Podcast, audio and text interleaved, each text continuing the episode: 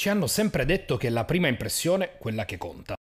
Nel primo giorno di scuola, il primo giorno al lavoro, il primo esame all'università, il primo incontro con i genitori della ragazza, perfino il primo giorno di militare, per chi l'ha fatto. La prima impressione, il primo impatto, la prima cosa che dirai potrà spianarti la strada o distruggerti. Tutto questo è vero anche nel calcio. E chissà quante volte deve averglielo detto Pantaleo Corvino a quel giovane uruguaiano. E chissà quante altre volte deve averglielo detto Alberto Cavasin, il suo primo allenatore in Italia. Tutti erano curiosi di vedere questo ragazzino sconosciuto proveniente dal Danubio. Ma figurati se all'esordio può subito fare qualcosa. Sarà spaventato. Di sicuro gli tremano le gambe, questa è la Serie A.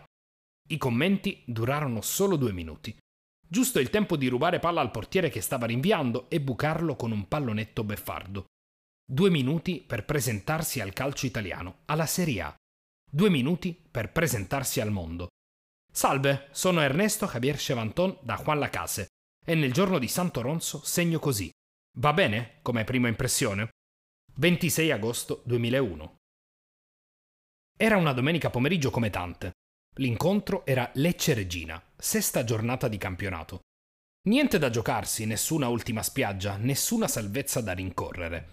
Siamo a ottobre e siamo solo alla sesta giornata. La partita sembra mettersi bene quando al settantaseiesimo Claudio Bonomi tramuta in gol da posizione defilata una punizione. Va bene la vittoria in casa che dà morale, ma quattro minuti dalla fine Chimenti reagisce al disturbo di Cirillo e lo colpisce in testa con il pallone e si fa espellere. Le sostituzioni sono finite e il Lecce nel frattempo è rimasto in nove dopo il doppio giallo a Bonomi. In porta ci va Francisco Lima.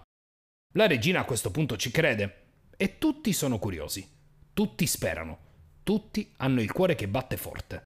Fatto sta che il nuovo portiere prima accompagna in calcio d'angolo un tiro insidioso, poi devia un tiro che stava per insaccarsi all'angolino e al novantacinquesimo agguanta un pallone pericoloso al limite dell'area.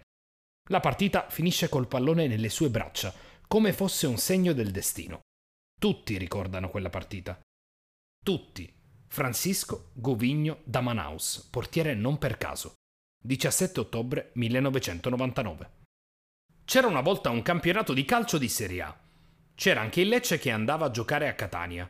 C'erano i tifosi del Lecce che non potevano andare allo stadio perché tutti sanno che tra Catania e Palermo non corre buon sangue. E come tutti sanno, Lecce e Palermo sono più che gemellate, sono sorelle.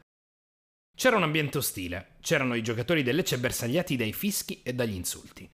C'era un portiere di casa che si salvava per miracolo grazie al palo. C'era l'altro portiere, mascherato, che le parava tutte. C'era una partita che non si voleva sbloccare.